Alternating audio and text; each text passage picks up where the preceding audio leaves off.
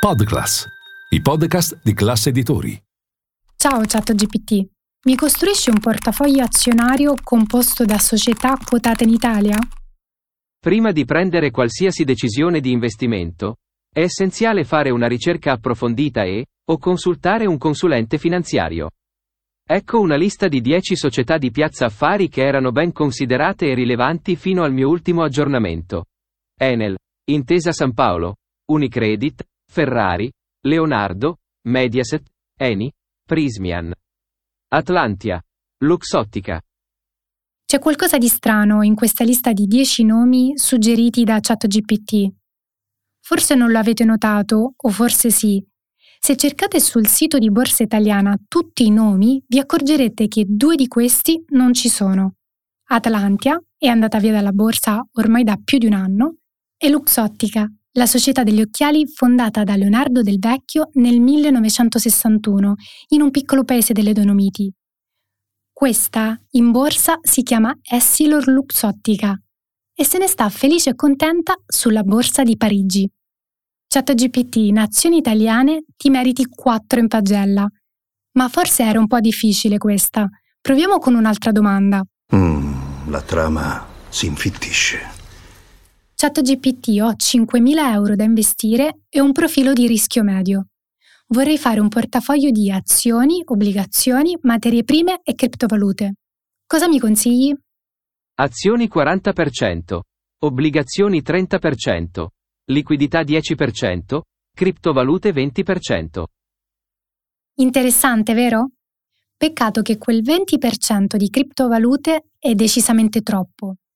Pensa che uno studio di una grande banca svizzera ha spiegato poco tempo fa che appena il 2% di criptovalute nel portafoglio di un supermilionario rappresenta un quarto del rischio totale.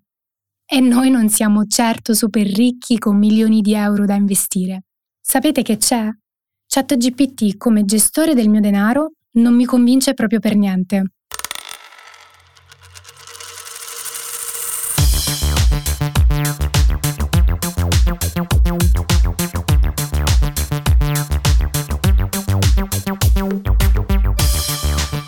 Sono Rossella Savoiardo e questo è Quattro soldi da investire, il podcast di Milano Finanza che ti spiega come muovere i primi passi nel mondo degli investimenti.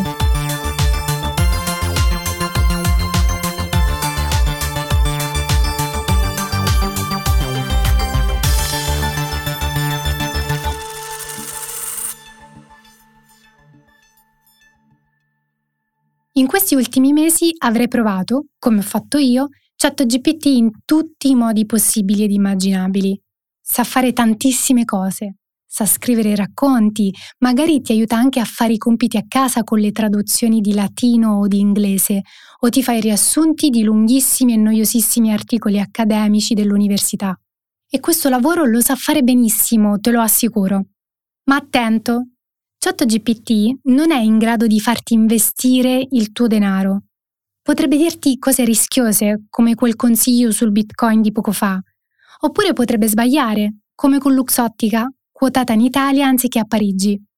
Quello che voglio dirti però è che l'intelligenza artificiale viene già usata oggi per aiutare i professionisti nel costruire i prodotti di investimento che poi tu potrai comprare. E ti dirò di più, questi supercomputer possono essere un grande vantaggio anche per te. Ti faccio un esempio. Nel lontano 1996, il campione dei campioni degli scacchi, Garry Kasparov, venne invitato a una sfida contro un innovativo computer della IBM, il Deep Blue, e con grande sorpresa di tutti, la prima partita la vinse il computer. Non pensate ai computer di adesso o ai vostri cellulari super tecnologici. Un computer del 1996 era una scatola brutta e grigia che faceva anche parecchio rumore. Alla fine, però, l'intelligenza umana si impose. Kasparov vinse le successive tre partite e sconfisse il computer. Respiro di sollievo. Beh, in realtà non proprio, perché l'anno dopo la sfida venne ripetuta. Ma in quell'arco di tempo che i tecnici della IBM avevano avuto per prepararsi, hanno fatto una cosa molto importante. Hanno insegnato alla macchina tutte le mosse a sorpresa di Kasparov. E non solo, hanno programmato la macchina in modo tale che imparasse mentre giocava, immagazzinando tutte le informazioni che riceveva, un po' come una spugna quando si impregna di acqua. Alla fine il Deep Blue sconfisse Kasparov in sole 19 mosse.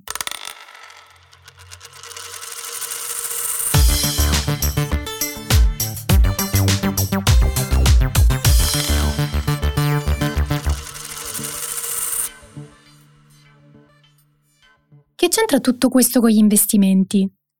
Significa che le macchine faranno soldi al posto nostro e noi saremo i servitori di un grande cervellone informatico? No. La storia di Kasparov insegna che una macchina, cui si insegnano le mosse degli umani migliori, può essere fortissima, perché mette insieme il talento umano con una cosa che l'umano non potrà mai avere, la velocità di elaborazione di una macchina. Se chiedi ad esempio a un computer di darti le previsioni di mercato tra sei mesi o un anno, oppure di dirti se nei prossimi mesi sarà meglio comprare più azioni, obbligazioni o materie prime, il computer processerà miliardi e miliardi di dati in pochissimi istanti e ti darà una risposta che per un essere umano potrebbe richiedere settimane di lavoro. Per te che cosa significa? Che potrai comprare prodotti di investimento potenziati come un cyborg che prendono la forza dell'uomo e della macchina e magari costano anche meno perché lo sforzo umano per costruirli è stato molto molto minore. Ciao, come posso aiutarti oggi? Sapevi che esistono anche dei computer che fanno lo stesso lavoro dei consulenti finanziari? Quindi ti consigliano, ti aiutano nella scelta dei tuoi investimenti, ti guidano nel pianificare i tuoi obiettivi, ad esempio pagare l'università o comprare un motorino o fare le vacanze si chiamano Robo-Advisor e ti permettono di fare i tuoi investimenti in autonomia o un costo molto inferiore rispetto a quello che avresti se ti rivolgessi a un consulente umano. Immagina di dover fare un viaggio in Spagna o in Germania. Puoi organizzarlo con un'agenzia, giusto? Vedrai cose in più, avrai sempre un autista o un autobus a disposizione. Non ti perderai mai e non dovrai pensare a niente se non a divertirti ma puoi anche scegliere di fare tutto su internet.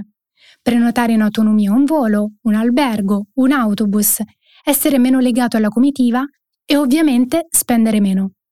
D'altronde andare in Spagna o in Germania non è poi così difficile, giusto? Anche da soli, con un po' di organizzazione, si riesce senza particolari problemi.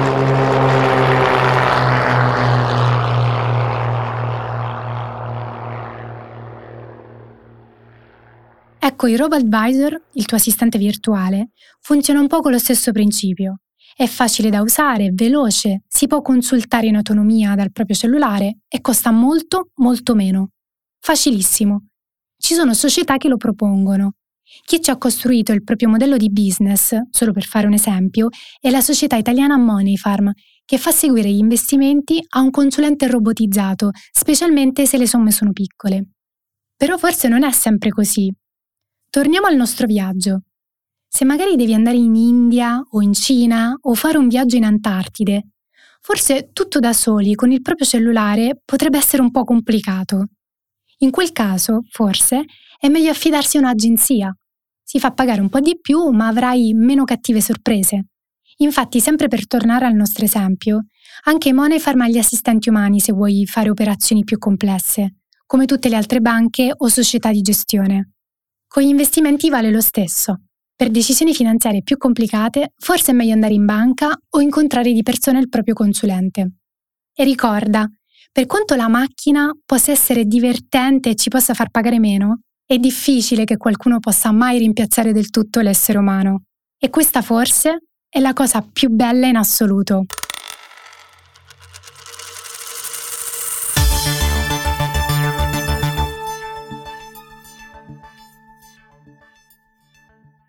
Come potrete immaginare, il mondo della tecnologia applicata al risparmio viaggia alla velocità della luce e le novità sono continue. Se non volete perdervene neanche una, Milano Finanza in versione cartacea o digitale è il giornale che fa per voi. Nel sommario di questo episodio vi lasciamo il link con il quale potete avere tre mesi gratis di abbonamento a Milano Finanza e rimanere sempre aggiornati sul mondo del risparmio e degli investimenti.